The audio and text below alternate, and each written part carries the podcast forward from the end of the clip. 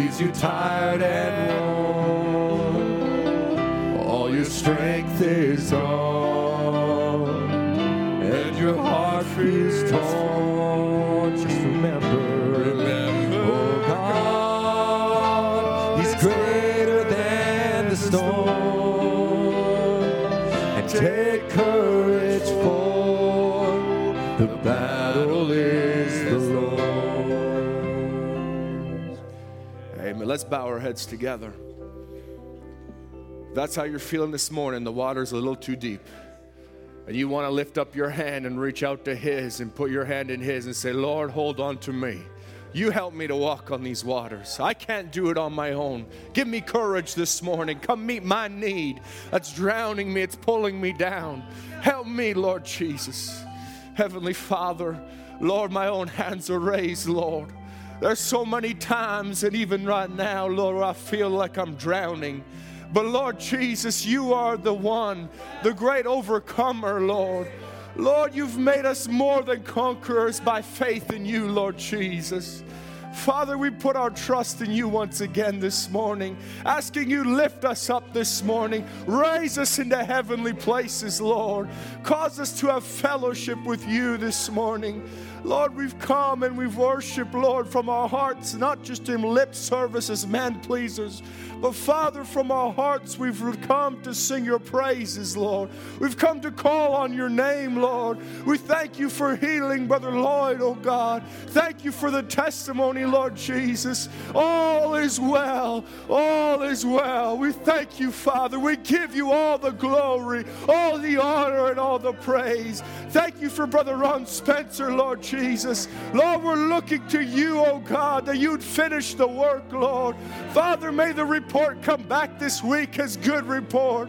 Lord, we put it in your hands, Lord. We thank you for men of faith that would gather together when one could chase a thousand, two, ten thousand. Father, how much more can three chase? How much more can four? Lord, we come together this morning in one mind, in one accord. Many of us this morning, Lord, gathered together in the name of Jesus Christ. You promised that you would be here, Lord, to come to scatter the enemy, Lord, to destroy the enemy, that there wouldn't be one left to go back to hell to take their own things. But Lord, may you come and give a complete victory this morning. Oh, Jesus, we're looking to you, Father, for I truly am unable in myself, but your Holy Spirit is here. You are here, Lord, to meet every need. Oh, if we just believe, only believe, all things are possible. Oh, Jesus, how we love you. We love you, Lord. Pray you be with Brother Ed today, too. Lord, as he'd be ministering the word, having just finished his four services in two days. Oh, Father, strengthen the man, Lord. Give him a rest, oh God, and a peace in his mind. And continue, Lord, to anoint him, oh God. Use him for your glory and for your honor. We put him in your hands in love, Lord, in the name of Jesus Christ. Amen. Amen. Hallelujah. Let's take our Bibles together. Turn to First Corinthians this morning. First Corinthians chapter two.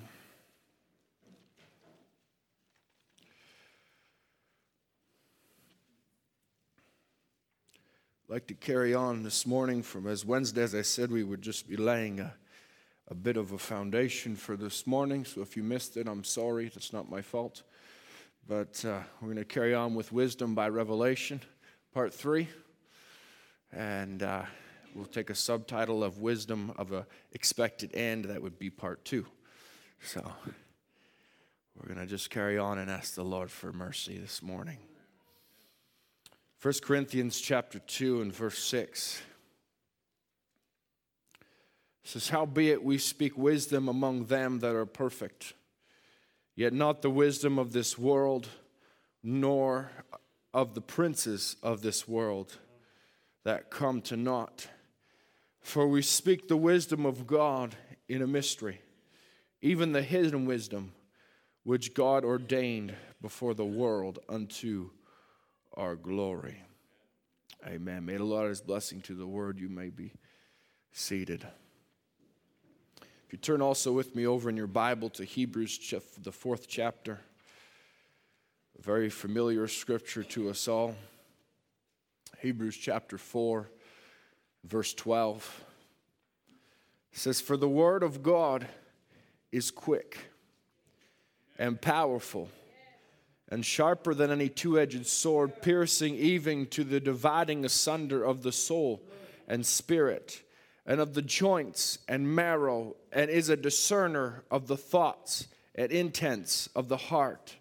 Neither is there any creature that is not manifest in his sight, for all things are naked and open unto the eyes of him with whom we have to do." Amen. Now, I want to just start in this way as we are taking this subject again, carrying on in the The wisdom of an expected end, and begin here that Christ knows all things. As He is the Word, and He, he is, the Word is sharp, it's quick, it's powerful, but it divides asunder both the soul and spirit. It knows the thoughts. If sometimes we get confused in ourselves, was that from God? Was that not from God? Was that in my soul? Was that in my mind? Was that my spirit? What's happening? Was that me or was that something else? Did something affect me? Did I dream a dream or did, did was God giving me a dream or was that a vision? Was it not a vision? But He says, God knows. God divides, and He's able to divide asunder the soul and the spirit. He's able to go right down, and He knows the difference between your thoughts and the intents of your heart. In other words, He knows what you're thinking in your heart versus what you're thinking in your mind. He can tell the difference when it comes from your heart because God looks on the heart of man. And sometimes we might have a thought that would not be pleasing to God, but we immediately cast it down.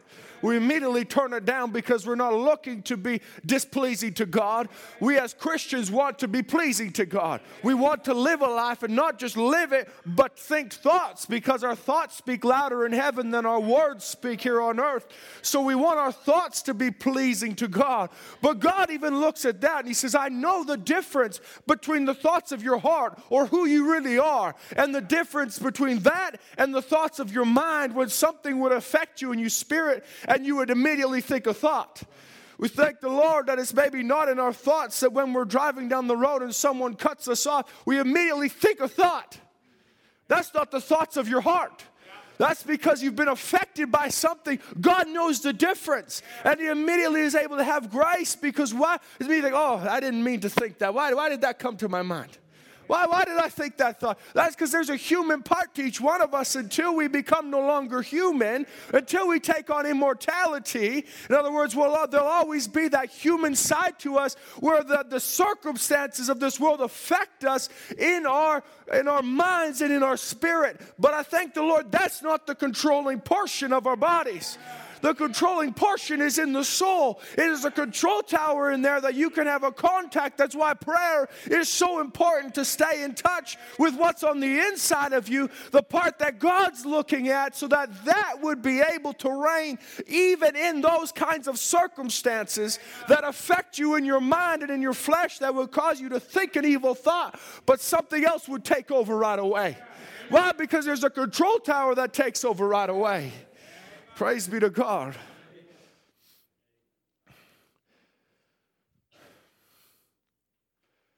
Because His word is a discerner, and it also says, as we read in First Corinthians or Second, First Corinthians chapter two, where it says, "Howbeit we speak wisdom among them that are perfect."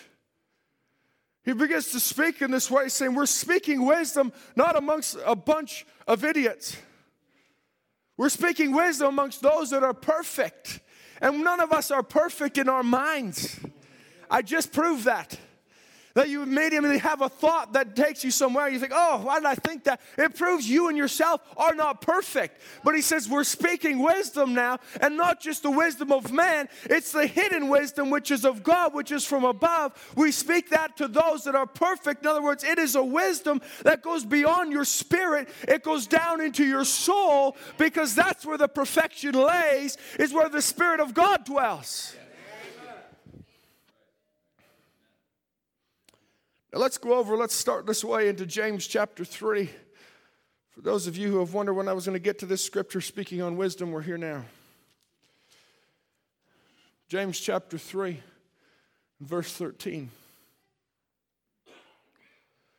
says, who is a wise man and endued with knowledge among you? Let him show out of a good conversation his works with meekness of wisdom. Now that's also a good conversation, also goes back to good conduct.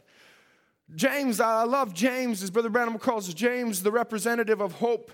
He's a good pastor, where he basically says, you know, we know that Paul says you're saved by faith, and and and and with faith without works, though, is dead.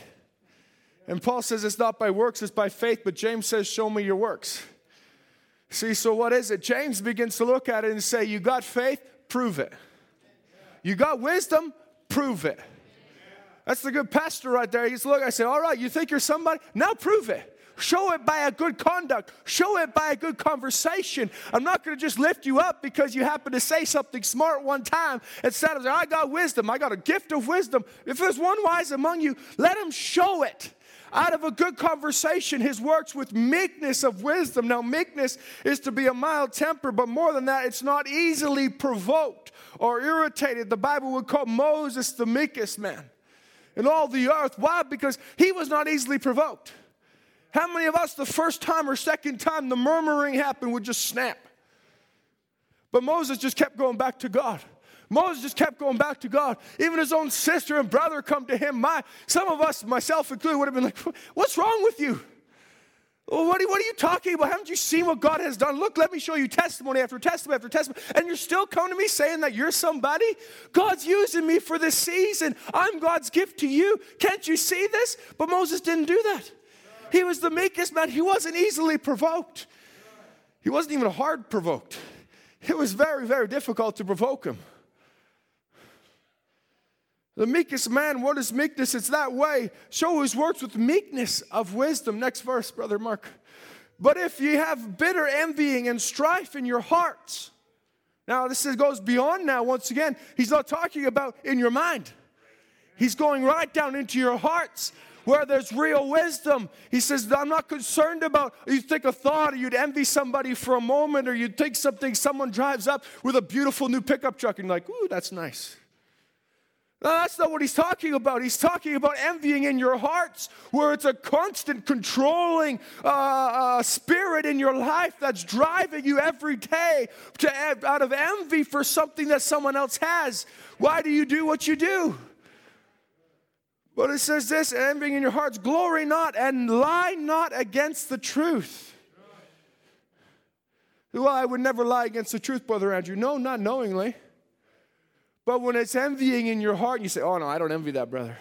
Oh, no, no, that's not what made me do this. Oh, no, no, no, no, I'm just a good Christian. God has just blessed me. Are you sure? Yeah. Yeah. What's in your heart? Yeah. Next verse, Brother Mark. It says, this wisdom descendeth not from above, but is earthly, sensual, devilish. That's harsh.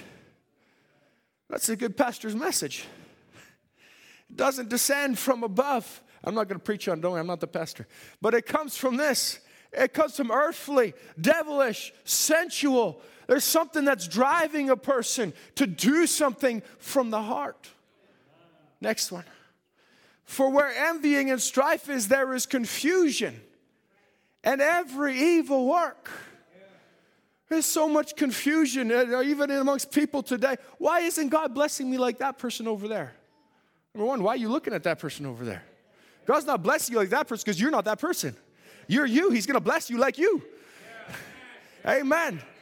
Quit trying to be like your brother or your sister. Well, he gave them a nice car. He gave them a nice house. No, but God gave you a nice wife. And God gave you a nice husband. And they've got in their house something else going on.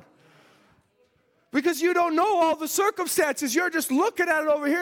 There's this confusion. Why isn't God doing this for me and God doing that for me? And he's doing it for that person, he's doing it for that person. Every evil work comes from that. Amen.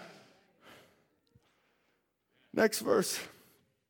But the wisdom that is from above. This is what we want. First is first pure. Then it's peaceable. Pure, there's, there's no ill thought in it. There's no evil thought in it. You're not doing it because someone else is doing it. It's come from God. You're led of God. It's pure. It's something that's just burning in your heart. It's peaceable. Yeah. It's gentle. It's easy to be entreated. It's full of mercy and good fruits without partiality. Oh, hallelujah. Without hypocrisy. Amen. And the fruit of righteousness is sown in peace of them that make peace. Hallelujah. What is the fruit, or what is the gift of wisdom from above bring? It brings a fruit of righteousness. It doesn't show discord. It doesn't sow evil. It doesn't sow all those kinds of things. Well, that's just their problem. No, the f- wisdom from above, it sows righteousness. I'd like to take and contrast this just for a moment so you can see an example of it. As I was reading this last week about uh, Brother Branham in South Africa. I'll paraphrase it because I think you all know the story and have read the life stories of Brother Branham. If you haven't read them, they're good. But we find that here he was. He went down into South Africa feeling led of the Lord to go. And he went down there, and when he was down there, they met the National Committee, and they had a pre-planned itinerary for him. This is where we're going to do. This is where we're going to go. This is what's going to happen. And he finally prayed, and the angel of the Lord met him and said, listen, you're going to stay in Johannesburg two weeks, then you're going to go hunting for ten days, and then you're going to go down to uh, Durban, South Africa. You're going to stay there till I call you. That's what the angel of the Lord said. Furthermore, he gave him three definite signs. The first one was a native, a native person that would be dressed in a purple shirt, that they would see the, this person almost at random. And Brother Schumann, the head of the National Committee, said, that's near impossible. I've never seen a native in a purple shirt. Then the next one was that they would stop at the roadside at a street vendor, and there would be a woman, her hair would be pushed up back. She would have a definite scar on her forehead, and that would be another sign. And then on top of that, there would be, when they were there stopped, there'd be a strange bird, come a, a, a screech and a strange bird cross the road. And that would also be a definite sign, three definite witnesses that this was the truth. The angel of the Lord had truly met him. And now I want you to understand this for a minute, because here's a national committee that in the wisdom of man decided what they were already going to do.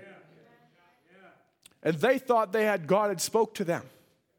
Now, but here they come, and, and all of these three things happen where he's, Brother Branham points out the person with the purple shirt, and he says, oh, well, what do you know? Well, that's only one. So they go down. And as they're driving, the interpreter begins to say, where's all the street vendors?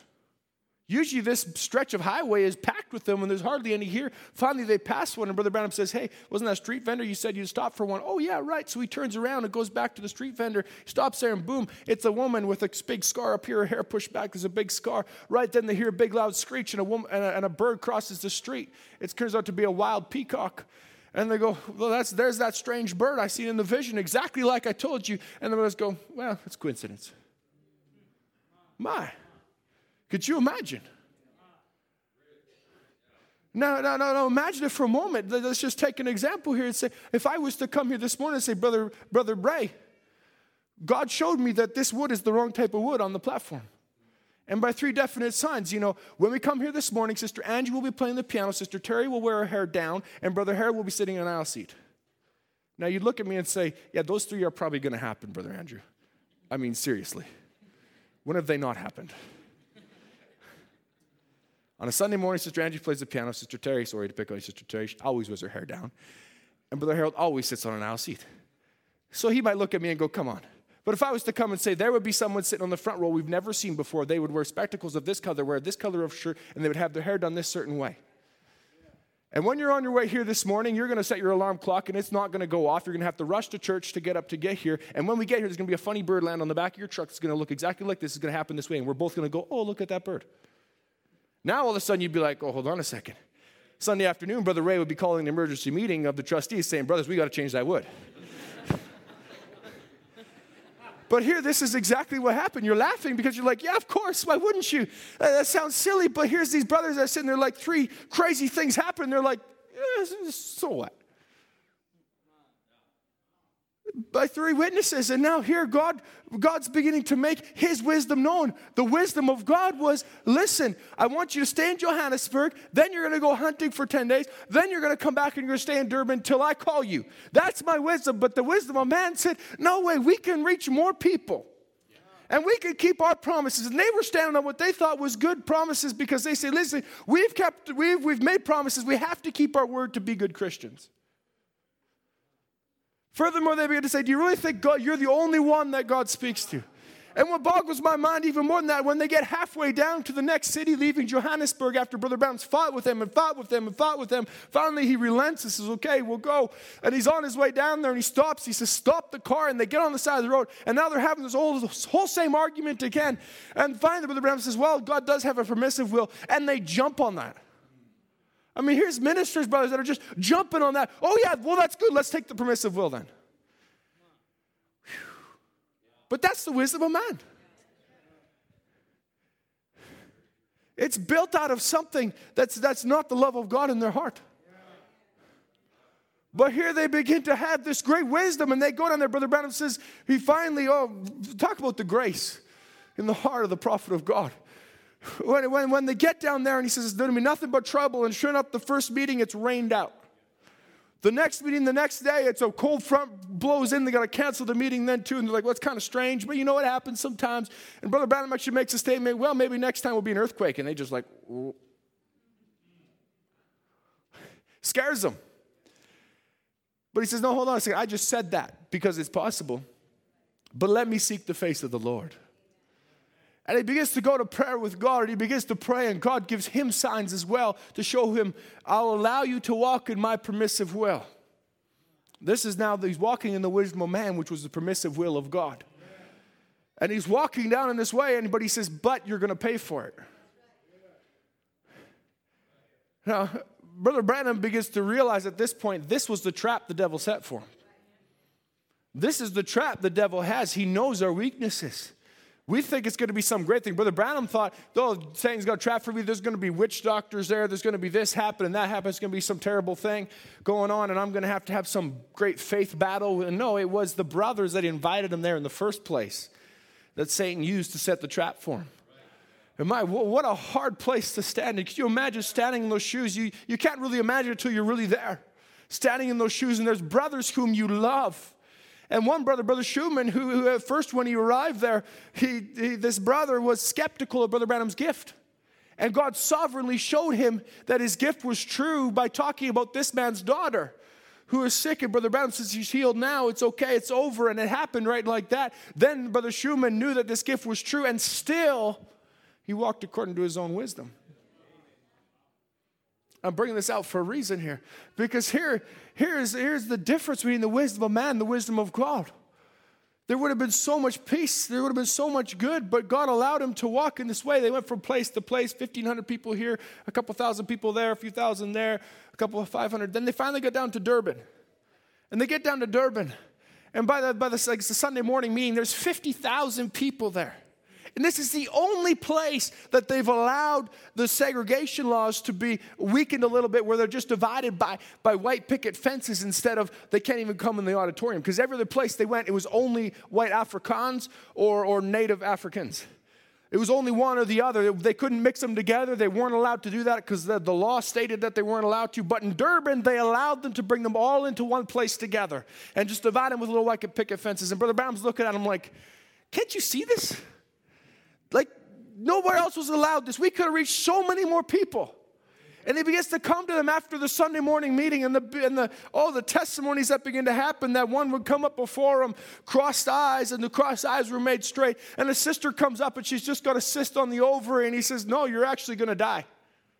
Get yourself ready for death. And she goes down. She sits beside her husband, and she says, well, what do you know about that? And a few minutes later, a man stands up and comes up, speaks excitedly, and she says, that woman just died. Wow, you're going to talk about the power of God moving. Yeah. Brother Brown says, this is God. This is God moving here. This is what God's wisdom was all along. Come here. This is the place where I'm going to use you. This is the place where it's going to be used more than any of the other places. Well, why didn't we just come straight here? He begins to look at the brothers in the National Committee and say, can't you see now? They said, oh, no, we're actually going to fly you up to Rhodesia now. He's like, what?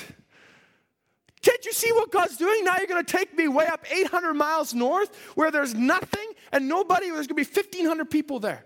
Oh, but we promised this brother. And then we're going to go back for two meetings in, or one meeting somewhere else and then two meetings in Johannesburg. And then we're going to fly you home. So, oh my, can't you see the wisdom of God? That's pure. It's peaceable. They had people that were divided by white picket fences that after the Sunday morning meeting, they were walking arm in arm. praising God, singing only believe, only believe, completely at peace. Tribes that were before at war, now completely at peace. And these men are looking over it and saying, oh, we got an itinerary to keep. That's what the wisdom of man is built out of. We got our minds, we got our jobs, we got the way we think it should be. My, there was a time when Cain and Abel were there. And they came to make their sacrifices at the east of the garden. And they came up to do these things. And here it was time to do it. But Abel, by faith, offered up a lamb. Yeah. Abel, by faith, offered up a lamb. It looked like a worse way to go. It looked like it was bloody, gross, it was it was disgusting, there was all these things going on. They didn't have a sharp knife, he just had a sharp rock. Brother Branham would say he's just hacking at the thing, trying to kill it, trying to get it up there to sacrifice it before God. But because he had a revelation yeah. that it wasn't fruits and apricots and potatoes and all these things. But Cain thought, no, I got a better way.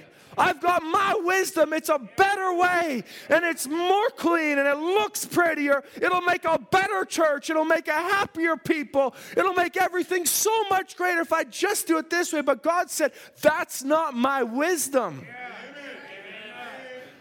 God's wisdom was go get a lamb. Why? Because it wasn't the fruit in the Garden of Eden, praise the Lord. It was sex in the Garden of Eden. It was blood cells, the hemoglobin. It was all these things that God required blood to cover the sin.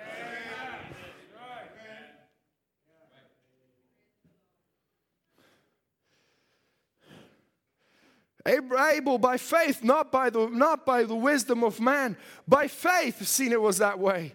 How is a man through wisdom, through his own wisdom, ever going to understand it when the whole Bible, the whole church of God is built upon divine revelation? As Jesus said to Peter when he asked Peter, who do you say that I am?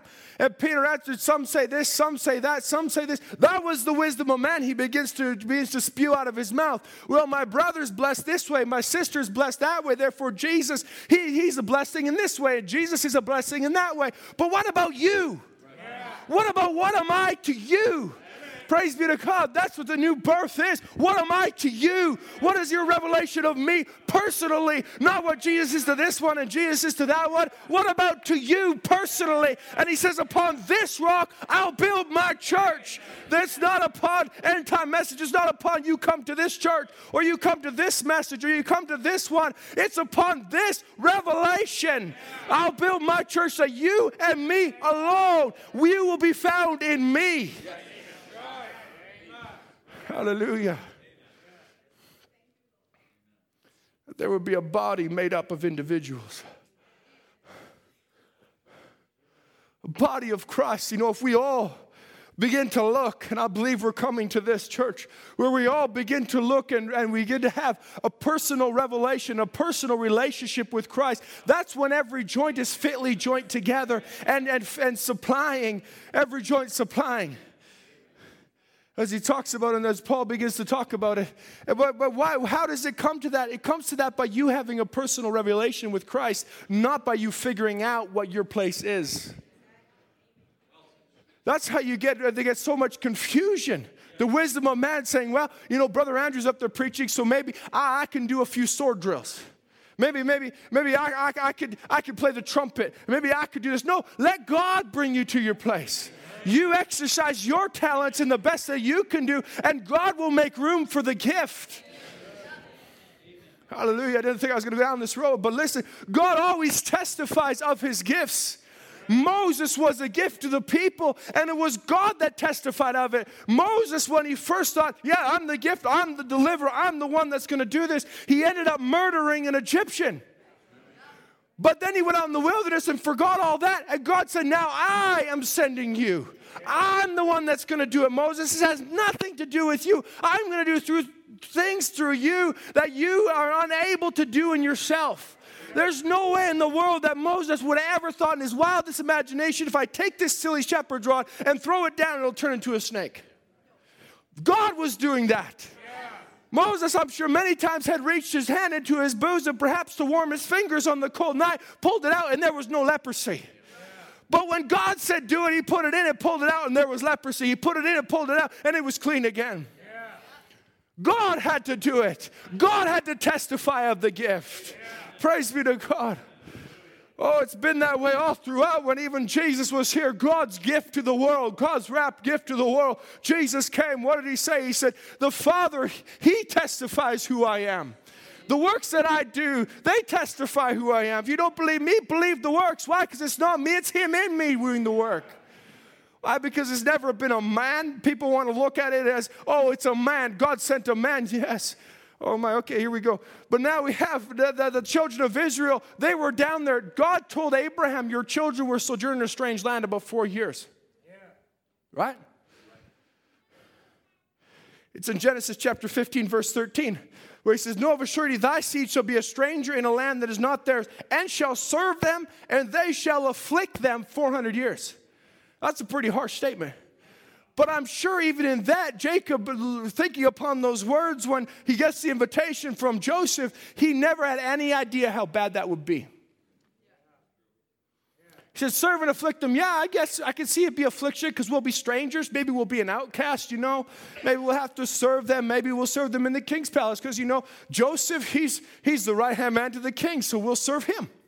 Of course, that makes sense, right? And then we'll go down here. Well, of course, it'll be a bit of an affliction because we'll be we'll be outcast. We won't be like them. We'll have our own God. They'll be worshiping their gods and all this. He had no idea.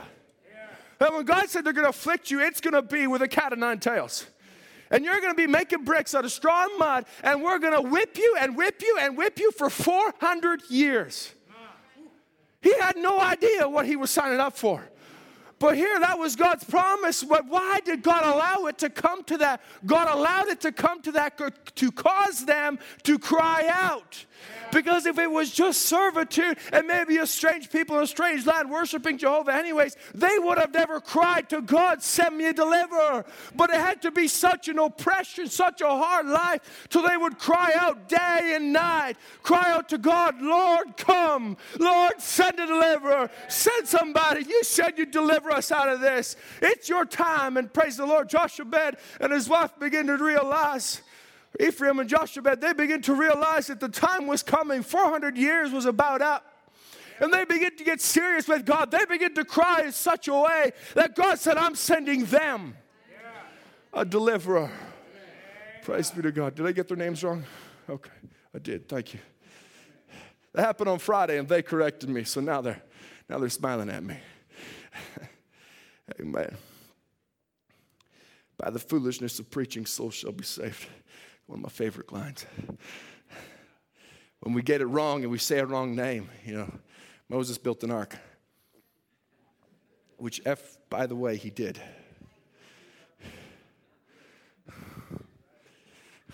Just thought I'd back up Brother Ed there for a moment. It just wasn't a giant boat to float on water.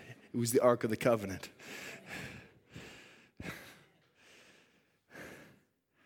Now, I want to take a, a step back and then we'll jump back into that. It says, listen, the church in the seventieth week of Daniel, Brother Branham says it's lying back in that condition. It only shows that this is just a period of time. Can't you see? God don't have things out of cater. That's quite a statement today. In the world that we live in, God doesn't have things out of cater. He's just letting it run like that for a little while. And I truly believe that that thing was done. And at this last day is when God is going to reveal these secrets to the church. It hasn't done it before. And the reason he hasn't done it is to keep the church watching and praying all the time. Amen. Sounds a lot like the children of Israel. Why didn't he deliver them? To make them cry. To make them look to him, to make them turn to him. Why didn't he send the mysteries all the way down that had to go through dark ages, had to go through the ages of man where denominations are going to spring up all over the place? But they begin to cry out. They begin to watch and pray, waiting for what? Revelation ten seven, the last days when all the mysteries would be revealed. When would there come a man that would come under the spirit of Elijah to turn the hearts of the children back to the faith of the fathers? When would this happen? He said this, and he hasn't done it before. That's the reason he hasn't done it, is to keep the church watching and praying all the time, not knowing when he's coming. But you remember in Daniel twelve, he said, the wise shall understand in the last days. It's been given to him. The spirit of wisdom comes into the church to make known to the church by the revelation of the Holy Ghost, bringing the church in and revealing what day that we're living in. The same as Gabriel came to Daniel. The Holy Ghost comes to the church in the last days to reveal these great, deep, secret things. Do you understand now? Notice what is, what is he talking about? He's saying, listen, same as it was in Daniel, where there came a definite angel to him in a vision and showed him exactly what was going to happen, so shall it be. The Holy Ghost coming into a people, leading them and guiding them into all truth. The Holy Ghost coming by what? A prophet. Yeah. That would agree with the Holy Ghost in the bride. And they would say the same thing. Because it's the Spirit saying it. It's the Spirit speaking through both of them, bringing them into one mind, into one accord. For what purpose? To reveal these deep secret things that he could not reveal before, but now it's coming to this time. Yeah. You see, well, it's already over. Brother Andrew, Brother Branham passed away in nineteen sixty-five. All the deep things were revealed. Uh-huh. Sure. Then how come the theologians don't get it? How come the great men of the earth don't get it? The men that have studied the message, and what did they say? Brother Branham went off in the last three years.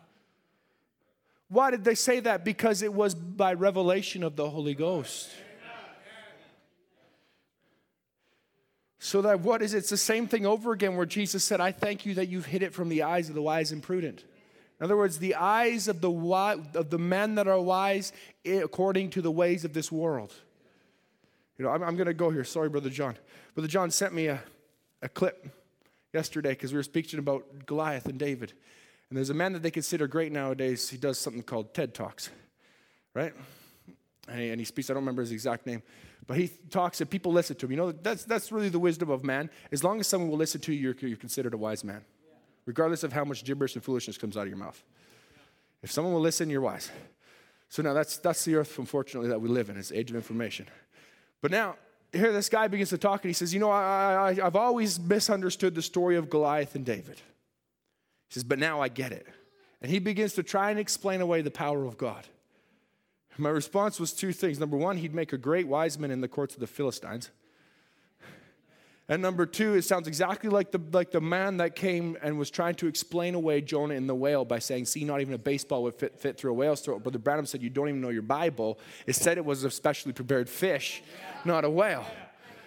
So here this man, I don't, I don't have any idea what version of the Bible he was reading, because he said the Bible says that, he, that Goliath was led by the hand down into the valley. Uh, my Bible doesn't say that. Did yours? No, my Bible says that an armor bearer went before him, bearing his armor. And they tried to explain it. You know, the guy, he, the Goliath, he had a, a tumorized pituitary gland. That's why he grew so big and all these things. And also when that happens, people have double vision. That's why he said, oh, why do you come to me with sticks? Well, see, he said there's two sticks, not one stick. So he, he was seeing double. What? Have you never played as a child and it said sticks and stones? Would someone pick up one stick? Apparently not.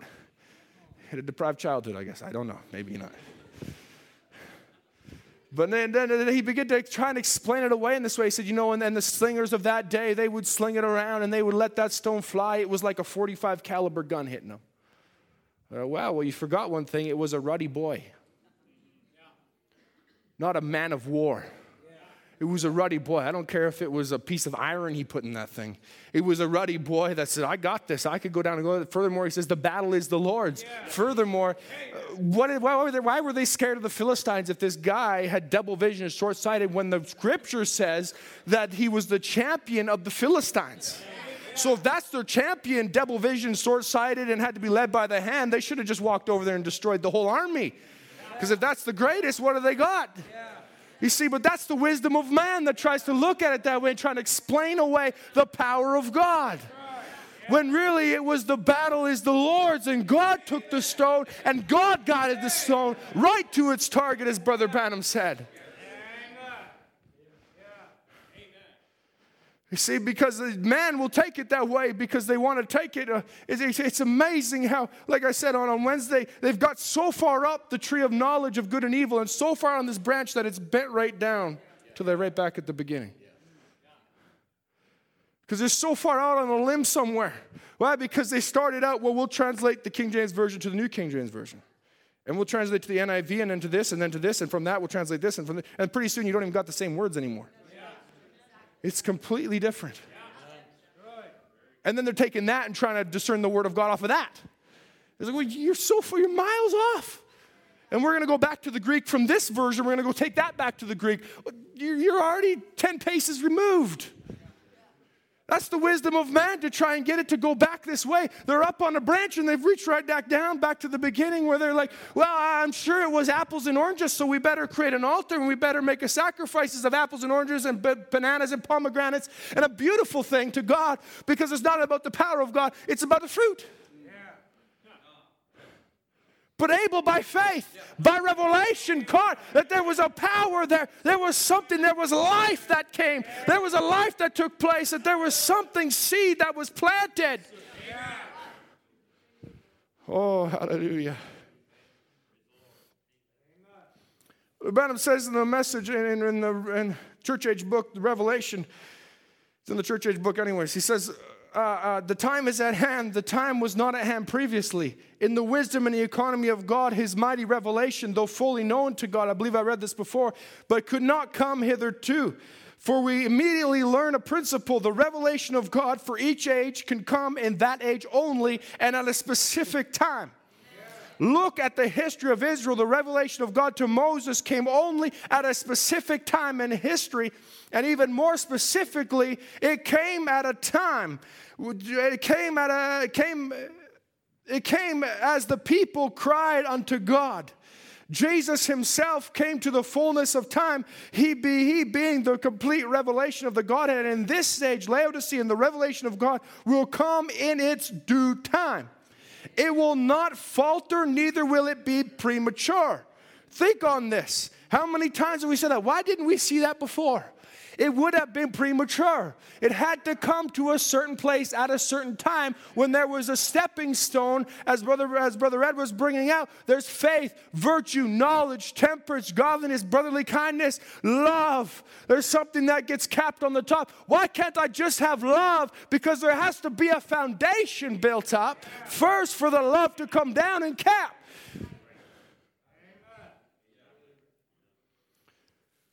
Think on this and heed it well, for we are in the end time today. Now back to the children of Israel in bondage. It couldn't come right away. God couldn't, as soon as Joseph died, send a deliverer. It was not yet in its season. God said he would deliver them with a mighty hand. It wouldn't have taken a mighty hand for them just to turn around and go back. It had to come in its time. There had to come an affliction. There had to come a persecution. About four hundred years.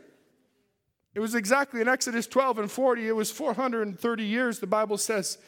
We also find that there was a time between Malachi and Jesus, four hundred twenty years. Why was there a gap in there? Why wasn't God just sending the Son right after Malachi, just send the Son and everything will be wonderful? No, he was waiting for the right season. He was God's gift. It had to come in a time, in a season where the people were crying out. Because they were crying out for deliverance from the Roman bondage. They were crying out for deliverance from all of the hardships that they had. They were looking for a deliverer. And there was many men that rose up and thought, well, I'll be the one. I'll be the one. And they'd failed. They'd failed. They'd failed. And the people began to cry out in themselves and say, well, but we want a deliverer. It's time for the deliverer to come. And when the deliverer came, they didn't recognize it. Yeah. Why? Because God sent. God didn't send. They wanted another Moses. That's what they were looking for. They wanted another Moses that would come. And he would show signs and wonders. Yeah. And he would cast down a rod and turn into a snake. And he would cause darkness. And he would go up there to Caesar's palace. And he would say all kinds of things. That's what they wanted. Yeah. But God didn't repeat that, because that was the message in Moses' day. Yeah. Yeah. Amen. Amen. Praise be to God. But then today, Brother Branham takes it in nineteen forty-seven, faith is the substance. He says there's thousands and thousands and thousands of precious saints of God suffering tonight. And they're crying and crying and have cried for years for God to restore the gift of divine healing to the church. And when God moved and the orbits thirty-seven years ago, it's right back to his birth. He begins to put something in here in the right way. He says, the people cried and cried, and God moved and put a gift in my life at birth. And foreordained it and sent it. Many hundreds of people are passing by it without recognizing it, friends. Oh my, this is the first recorded message of Brother Branham, nineteen forty-seven, Faith is the Substance. And here, here he begins to talk about it right here for our benefit. He's saying, listen, there was a sign that came. The answer to the cries of the people came. It's here right now. Don't miss it right now. It's here right now. God is moving. God has moved. We find in two times it was four hundred, about four hundred twenty, four hundred thirty years. But then in this age, in the church age book, in the Philadelphian church age, Brother Branham says, I've already stated this age, the Philadelphian church age, it melts into the last. It is as was Jesus said, I come quickly, and of the last age he is going to finish the work and cut it short in righteousness, because a short work will the Lord make upon the earth. Thank the Lord.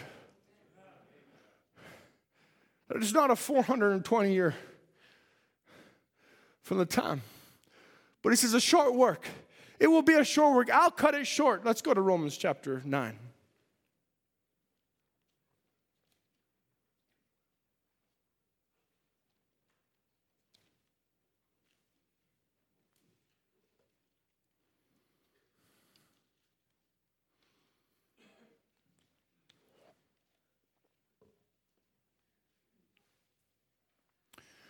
Romans chapter nine and verse twenty-eight says, for he will finish the work and cut it short in righteousness, because a short work will the Lord make upon the earth. And as Isaiah said before, except the Lord of Sabaoth had left us a seed, hallelujah, we had been as Sodom and, and, and been like unto Gomorrah. Oh, the grace of God.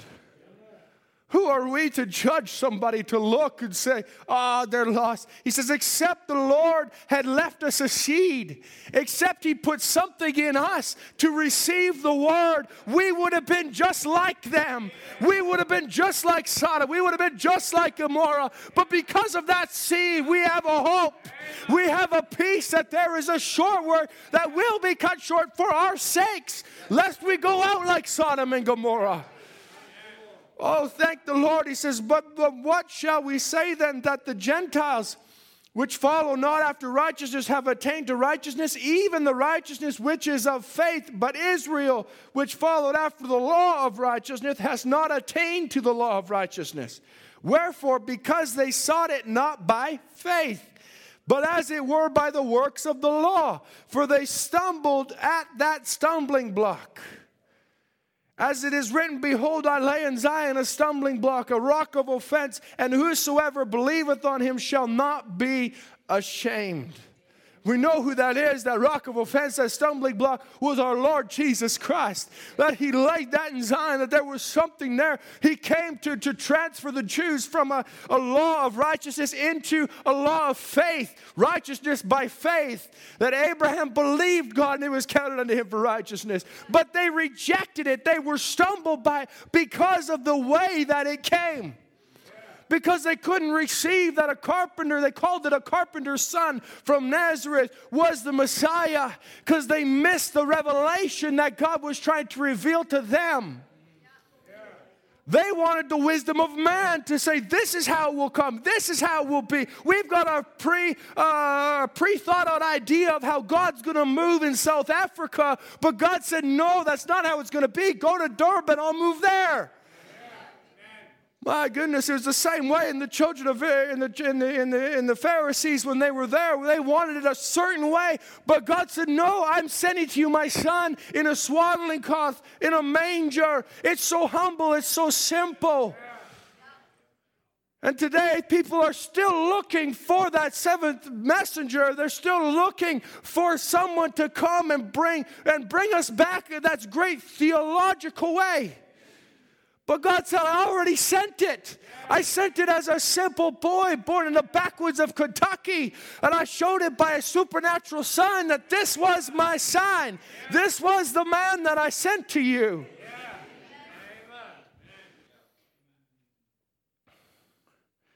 But see how these things will be dropped in. The Bible says in those thunders. Then you'll find out what that man and them people has been dreaming about. And all these things there, it will come to pass. Speaking of all the things, he's getting down to the end of his ministry here. This is in, uh, I believe this is in, oh my, I didn't, I didn't bring that part. But it's uh, Jesus Christ revealed in his own word. And here he begins to speak about it this way. He says, see, all of those dreams, all of those thunders, what dreams? They had a dream and about Brother Branham going up the top of the mountain, being cut off. Look on this, go down. A dream, honey, honey being, or water being poured into the stone box, and to put honey in it, then it will hold it, and these streams running down. All of these dreams that they're having. He says, there'll be a time when you'll actually understand it. He says, see, it'll come to pass. You'll notice what them revealed, and a great thunder are coming out of the skies. And, of course, a whole bunch of you, you know that I know what that means. Right. He says, but let's just wait till the time comes. For it too, he says, and it'll be more in season. Amen. He says, so now, we're going to read some of these scriptures here. Look, he says, now in the evening light time, we notice it'll have to be the same light that was in the morning. Because there's not one sun in the morning and another sun in the afternoon. It's the same sun the whole time. The same sun that's in the afternoon was in the morning, same in the mornings in the afternoon. Now it's said the day itself, the day between that time is kind of a dismal, dark day. Could not be called day nor night in between that. But that's the forming of the body from the feet coming up. Oh my. I want to take this two ways. First of all is the sun. What is the sun? The sun is the word of God. That we, that we lay in to ripen. He says the same in the beginning. It's the same in the morning as it is in the evening. It's to turn the hearts of the fathers back to the or hearts of the children back to the faith of the fathers. It's the same sun. It's the same word. But there also was a rain, a former and latter rain, a former rain or a teaching rain, which was the same rain as the latter rain or the harvest rain. It wasn't a different rain. It's the same rain that comes out. Why? Because it's the anointing of the Holy Spirit. But it's the anointing the word for its season. Because in the in the morning, there was the word was there to bring them to a certain level of maturity. But then it's the same rain now in the ending, but it's a harvest rain. It's made to bring forth the seed. It's made to bring it right back to the original. And it's the same sun. It's the same word. It's not a new word. We don't need an eighth day messenger or someone to come and bring something that's not already in the scriptures. That's why Brother Branham only preached what was already what Paul preached. Why? Because it's the same word. It's the same rain. It's the same one, but it's more in its season. Because now it's to bring a different level of maturity. It's not to bring the maturity as it was when they were there on the day of Pentecost and they had a certain level of maturity. But now it's to bring a level of maturity that is calling a rapture. Amen. Amen.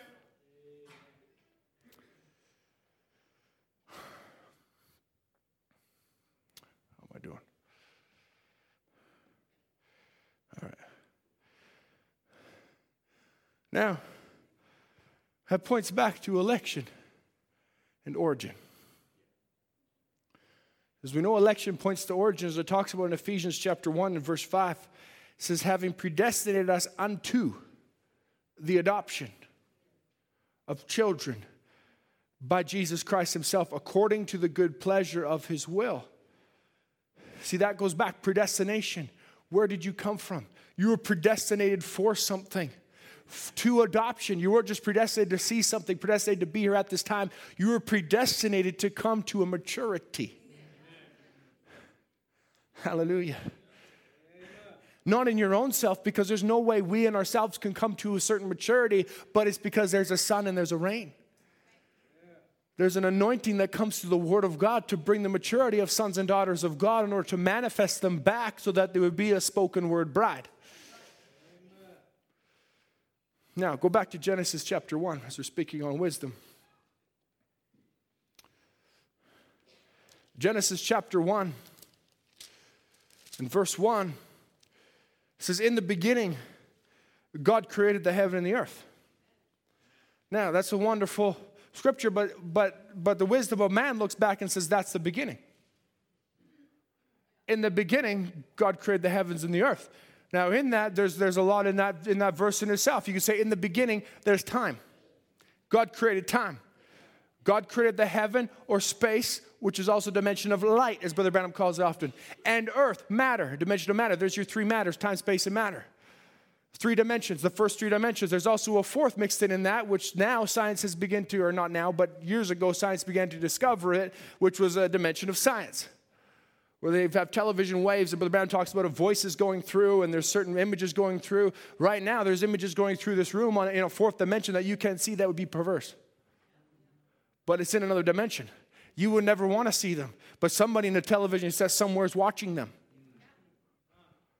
Why? Because they've tapped into another dimension which was created at the same time as these three, because in the beginning, God created the heaven and the earth, and in all of that was another dimension.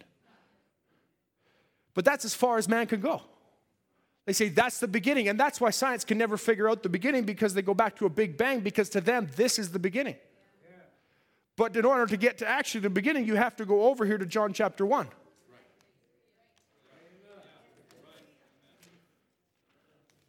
I'm actually going to turn to it, even though I think everyone here, to the smallest child, could probably quote it by heart. In the beginning was the Word, and the Word was with God, and the Word was God. So here John, by revelation, begins to go right back to the beginning. How in the world could he go back to the beginning here? Because John had it by revelation, because John was the one who was there on the Isle of Patmos. And when John was there in the Isle of Patmos, he began to write in Revelations one and verse uh, thirteen says, in the midst, in the midst, go to verse thirteen, says, in the midst of the seven golden candlesticks, one like unto the Son of Man, clothed with a garment down to the foot, with a gird of the paps, gird about the paps with a golden girdle. So here he begins to look at one, and he says, that's like unto the Son of Man. So he's catching something by vision where he's beginning to see this is Jesus, this is the Word made flesh standing in the midst of the seven golden, ca- golden candlesticks. And if you jump all the way down to verse seventeen, Brother Mark, it says, and when I saw him, I fell at his feet as dead, and he laid his right hand on me, saying to me, fear not, I am the first and the last. I am he that liveth and was dead, and behold, I am alive forevermore. Amen. And have the keys to hell and of death. Now what's he beginning to catch? John could write John one one because of this revelation right here that he began to catch. Here's Jesus that came to me and said, I am the first. I am before in the beginning. I am before time was created. I am before space was created. I am before matter was ever created. I am before science ever was. I am the beginning, and I am the end. Oh, what a revelation he begins to catch. I am the beginning. Before there was seven dimensions, when there was only one, the seventh, in which God consists. I am that one. I am also the ending, proving that at the end there will come a seventh dimension to take over the rest. Oh my. And John just writes it in cryptic revelation. In the beginning was the Word, and the Word was with God, and the Word was God, and the same was made flesh and dwelled among us. Oh, praise the Lord. Amen. What was he writing this whole time? He was writing about the Logos. If you go back into the Greek, in the beginning was the Logos. The Logos was with God. The Logos was God. The Logos is a word uttered by a living voice that embodies a conception or idea. Catch that for a moment. We speak words out of these dead lips that mean nothing. But the Logos is not a word like that. It's spoken from a living creature. It's a living word. It brings life. What it goes out to accomplish, it accomplishes. Amen. Praise be to God. That's what we said in the beginning was something that was spoken and brought to pass by an act of faith, exactly what it went, was meant to accomplish. Logos is a decree or a mandate, a moral precepts given by God. Hallelujah. Oh, so much in that. John could catch it by revelation. He could see beyond the realms into the realms of the unseen. This was not wisdom of man. This was wisdom that came from above. This is wisdom that preceded the seen elements of man, where they could, they could try and figure out in their own selves how David could defeat Goliath. But there was a man named David that went beyond the scene and said, this ain't my battle, this is the Lord's battle. So John now began to look over into the unseen, beyond even what science could detect, into a sphere of revelation. So why, why are you going into this, Brother Andrew? It's real simple. Because I want, by the grace of God, if you could catch one thing, stop thinking the thoughts of man. Amen. Stop thinking the wisdom of man to try and figure out how this is all going to happen, how it's all going to come together, how you're going to go about your day. If I just do this, that'll work out. If we can be a people of faith to take God at His word. Abel had no guarantee that it would work. Abel didn't have anything. He had no scripture. He had nothing to look back to. But by revelation, he acted on his revelation of what God showed him, and God honored that. Amen.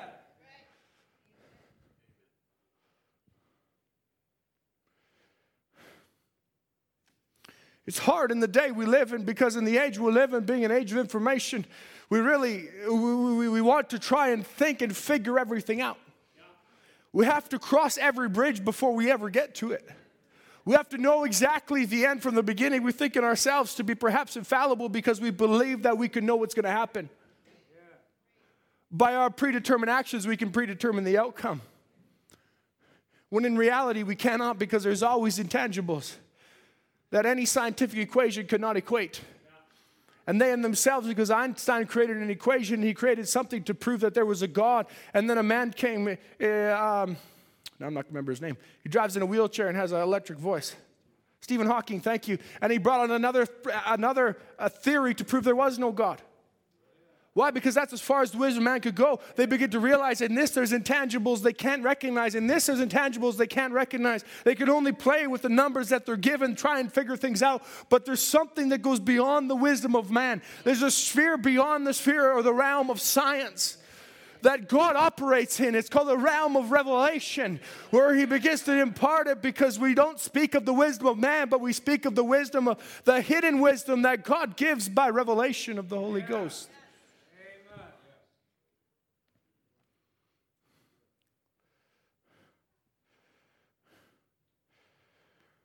What John began to realize was that it was a revelation that could only come after the atonement was made on earth. Then God could begin to unreveal the unseen by revelation. God in times past would reveal it only to prophets, and they would speak to the people. But now, once the atonement was made, once there was an atonement for sin, all those that would accept that atonement, God could begin to speak to them by revelation in a way that each one of us could have a personal experience with God. Let's close with Jeremiah chapter twenty-nine.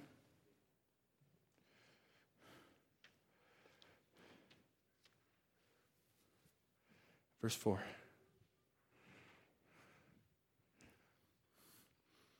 This is a profound, absolutely profound set of scriptures, because this is the letter of Jeremiah as he begins to speak to um, those that were taken captive by Nebuchadnezzar. And even as even as he's speaking to them, there's types in it that pertain to today beyond, beyond even what I comprehended before this morning. and still even more. But now, in verse four, it says, "Thus saith the Lord of hosts, the God of Israel, unto all that are carried away captives, whom I have caused to be carried away from Jerusalem into Babylon." Now, I want to set this up for you for a moment so that you could understand, because election now points back to origin. If you're elected, if you believe you're a part of the bride of Christ, that when you look at it in Revelation twenty-one and you see a new Jerusalem descending from heaven as a bride adorned for her husband, you're looking at that as, that's me. Yeah. What's that pointing back to? That's pointing back to say, I was there in the beginning. I was always a part of that city. I always had a place in that city because I was in the thoughts of God, and I was His attribute that was decreed to come out at this time, so that way when I go back to God and that New Jerusalem comes down, I'm there. Amen. Because I'm, I'm elected to that, because God, I was already in Him in the beginning. See, it's, it's it, I, I am the first and the last. I am the beginning and the end. I'm the Alpha and Omega. All that's in me was Alpha. All that's in me is Omega. Praise be to God. All that's in Jesus Christ. So here he begins to say this, this type. He says, listen, all you that have been carried away captives, we have for a space of time been carried away captives by our first birth. That we were put, we came from the mind of God, but down and given to earthly parents when we were born, a sinful birth, captive to our own desires. That we're all here. This is speaking to us. You're carried away unto Babylon. Mm-hmm. What's the age you're living in right now? Mystery Babylon. But he says this about it, verse five. He says, build ye homes, dwell in them, plant gardens, eat the fruit of them. He begins to instruct them, say, listen, get settled. You're going to be there for a bit. Thank the Lord, Joseph had enough wisdom when he was there that he, that he asked for the, the good land of Goshen, and he got his family to build homes and to plant vineyards because he recognized you're going to be here for one hundred years. You might as well get yourself settled in.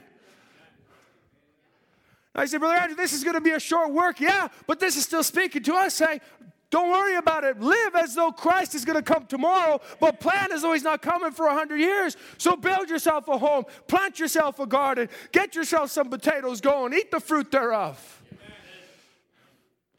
And He says this, and He says, take ye wives and beget sons and daughters, and takes wives for your sons, and give your daughters to husbands, that they may bear sons and daughters, that ye may be increased there and not diminished. Hallelujah. We're not an inclusive clique of the message. It's us, and this is it. We're just going to go to heaven this way. No. Increase. Witness. Bring more in. Let there be someone for your son to marry, someone for your daughter to marry. For they prophesy falsely unto you in my name. I have not sent them, saith the Lord. Oh, verse eight, sorry. For thus saith the Lord of hosts, the God of Israel, let not your prophets and your diviners that be in the midst of you deceive you, neither hearken to your dreams which ye cause to be dreamed. That's quite a statement, especially when you take it to today. How many people have tried to be a prophet? God's coming at this time. Don't hearken to that. How many people have had a dream which you've caused to be dreamed and put so much weight in it? Till it's caused you to go astray. When it was a dream that you caused, here Jeremiah's instructing them, stop trying to say, oh, I had a dream. We're going to be out of captivity tomorrow. And everyone, oh, praise the Lord. We're going back to Jerusalem. He says, don't believe that. Yeah. The Word of God says you're going to be there seventy years. You'll be there seventy years. Yeah. That's a pretty short work. It says, and they prophesy falsely unto you in my name. I have not sent them, saith the Lord. For thus saith the Lord, that after seventy years be accomplished at Babylon, I will visit you and perform my good word of, toward you in causing you to return to this place. Hallelujah. He says, you'll be in captivity as long as the word of God says you'll be there, but I remember my word to you.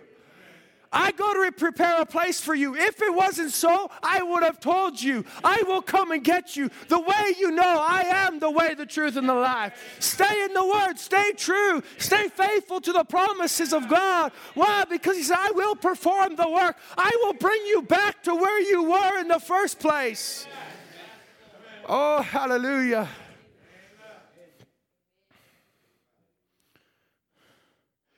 For I know, verse eleven, the thoughts that I think toward you, saith the Lord, thoughts of peace. Oh, but you don't understand the hardship I'm going through, how difficult it is here in this life. My thoughts towards you are thoughts of peace. They're not of evil. My wisdom is not evil, sensual, devilish wisdom. It's peaceable. It's pure. It's good. It's holy. That's the wisdom that comes from above. That's the thoughts that come from above. Hallelujah. And verse twelve says, then shall ye call upon me. Ye shall go and pray unto me, and I will hearken unto you. You shall seek me and find me when ye shall search for me with all your heart. Oh, hallelujah. What's it looking for? Why were the children of Israel afflicted in such a way? So that they would call unto him. Why did he wait four hundred years to send a Messiah? He was waiting for them to be hungry. Praise be to God. He was waiting for them to want it. Then He sent it. He's waiting for you to really want a rapture. Amen. He's waiting for you to get so sick of this world till it's a cry day and night. Even so, come Lord Jesus, come. How many of us are actually doing that? Because so often we just get comfortable in our day. Yeah. The man would say, you give them the leftovers. We read that Friday night at Young People's. You give them the, young, the leftovers, you have your hard day, and then finally you come down, you're so tired, you give them three minutes of prayer at the end of the day. That's not a crying out. You're obviously not sick of it. Yeah. See, well, that's a rebuke. I, I got to say it the way it is because I love you. You're obviously not sick of it. Why? Because you're so busy with the cares and concerns of the world that when it comes to the end of the day, I can preach this right back to myself, brother and sister, where I get so busy with the things and the cares of the world, I get to the end of the day, Lord, I'm so tired. Help me, Jesus. And that's the end of it. What about our daily devotion? What about our daily walk? What about our crying out to Him? What are we doing in the mornings? When are we getting up? What about what about our cry? Young people, where we're something in us crying out. Saying, there has to be a city. Like Abraham, who was seeking a city whose builder and maker was God. Everything, his whole life was wrapped around it. Hallelujah. Oh my, at that time, He knows His thoughts towards you are good. He's not an oppressive God trying to push you down and say, listen, you got to pray this much, you got to read this much, or you're nothing. No, He's a good God. His thoughts towards you are good. They're pure. He loves you. Oh my, He's so merciful. He's so gracious. But saints, wouldn't you want to turn that back to Him?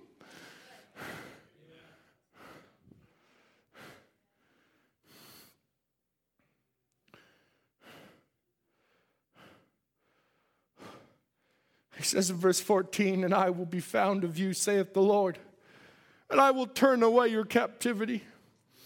I will gather you from all the nations, from all the places whither I've driven you, saith the Lord. I will bring you again to the place from whence I caused you to be carried away captive. Oh, hallelujah. He's the one that scattered the bride so that there would be a representative of Him in every nation, in every tongue. But there was there come a time that was spoken of in Revelations chapter five where He said, and they sung a new song saying, thou art worthy to take the book, to open the seals. For thou wast slain, thou hast redeemed us to God by the blood out of every kindred, every tongue, and people, and nation, and hast made us unto our God kings and priests. What did He redeem them from? Every kindred, every tongue, every people. Who put them there? It wasn't happen chance. It wasn't because there was a, a flood and an ice age that pushed them this way and that way. And there was a war that drove the Germans over here, and the English came, and the French, and this and that. God put them there. Yeah. The wisdom of man says, oh, we'll go over here. But God has a plan all along. Amen. Praise be to God. Amen. God has a plan all along. It's not an cater. God's got it all in control. Why? To bring his bride to a certain place so that there would be a testimony in every nation, every tongue, every people that we are more than overcomers. Oh, that there would be a witness that day. What a witness it'll be when there's a body change. It won't just be in Edmonton where a few days go by and they're wondering, hey, I thought I had some renovations booked. Where's that Ray guy? I called him, said, be here Monday, February seventeenth. Be here. Oh, it's family day. Maybe he'll come tomorrow. Waits till tomorrow. He's still not there. Where's that guy? I'm going to phone him up. No answer. That won't just be here. It'll happen in Vancouver. It'll happen in the United States. It'll happen over in India. It'll happen over in Africa. Where's that? Oh, somebody said, I thought I said somebody. I thought I called for somebody. What's happening? Where's those taxes? Oh, think about it. Hope it's right at the end of the tax year. It's just the way I am. So where are those taxes? They owe me so many thousands of dollars. Where's that person? Send the I R S. Send the C R A. Send whoever you want. They're not there anymore. Because God remembered his word. And he begins to gather up from all the nations that he's driven them into the place where they were driven out of. Oh, hallelujah. Back into a new Jerusalem. Amen.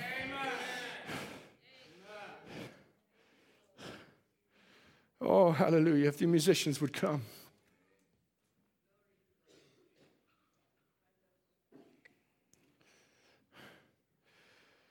Wisdom.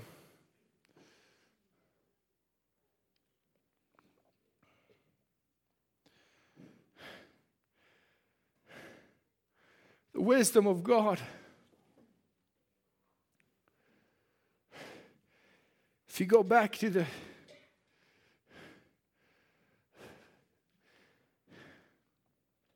the Greek, it's Sophia, which is wisdom, but it actually comes from a word, phronismos,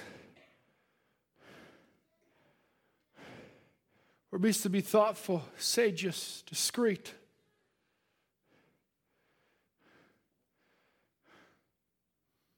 A wise person, wise for seeing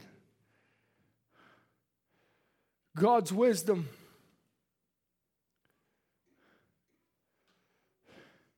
Turn with me to Job chapter thirty-two. I said I'd end in Jeremiah chapter twenty-nine, but I'm sorry.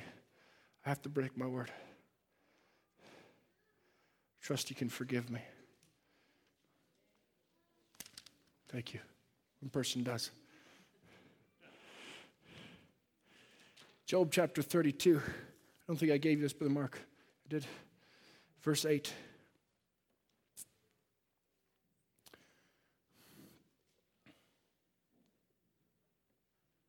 Let's actually back up to verse three. This is where Elihu begins to declare his opinion of the situation of Job. And he says, also against his free three friends was his wrath kindled, because they had found no answer, and yet had condemned Job. Sounds a lot like the wisdom of man. We can't really figure it out, but I don't agree with it, so I condemn you. That's the wisdom of man. It says, but now Elihu hath waited until Job had spoken, because they were elder than he. When Elihu saw that there was no answer in the mouth of these three men, then his wrath was kindled. And Elihu, the son of Mereshel, the, the, the, the Buzite, answered and said, I am young, and ye are very old. Well, how much would you like if I said that? But he says, wherefore I was afraid, and durst not show you mine opinion. He says, but I said, days should speak, and multitude of years should teach wisdom. That's the wisdom of man saying, listen, listen to the sale, to the old sage, the old one that knows what's best. He's been through so much experience. But Elihu begins to speak up and said, I tried to do that. I tried to listen to that. In verse eight, he says, but there is a spirit in men, and it's and the inspiration of the Almighty that giveth them understanding. Yeah. Great men are not always wise, neither do the aged understand judgment. Therefore I said, hearken to me. I also will show you mine opinion. What's he speaking on verse eight? There's a spirit in man and the inspiration of the Almighty. He's actually saying that there is a very divine breath and spirit. There's a divine spirit, a Holy Spirit that can be in man. It's God imparting life and wisdom. Where God actually begins to, the Spirit of Jesus Christ actually through Elihu begins to intercede on Job's behalf. And oh my, what a great topic, because here it is. It's Jesus in a man that was sent to another man with a message, with grace, grace. By what? By the very wisdom of God speaking peace. Praise be to God. That's what happened in our day when Brother Branham came. It was the wisdom of God in a man, bringing a message to men to cry peace, peace, grace, grace. Hallelujah, that we've come to the end time and there's judgments that no man can begin to understand, but there is a spirit. There is a God that is able to reveal to you the deep mysteries. That is able to reveal to you a faith that can rapture these mortal bodies. Hallelujah. How can we pick up rapturing faith off these tapes? Simple. By getting in the Holy Spirit. Because that's the word that we're to lay in and to ripen in. But it takes the anointing of the latter rain to cause it to live. If you don't have any rain on your harvest, but you just got a whole lot of sun, it's going to die. It takes rain to bring life. To bring the Word of God to life, it takes the Holy Spirit. Oh, the wisdom of God. Let's stand together.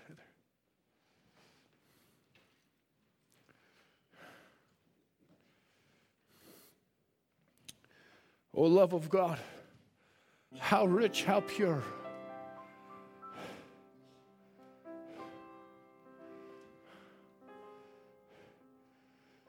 Oh, love of God.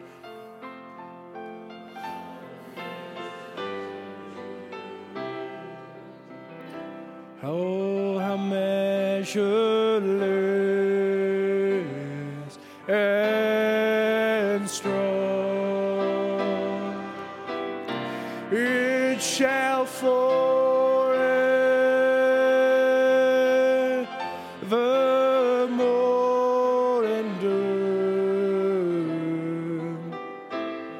Saints and angels. The love of God is greater far. The love of God is greater far than tongue or pen can. Beyond, it goes beyond the highest thought and reaches through the lowest man, the guilty man.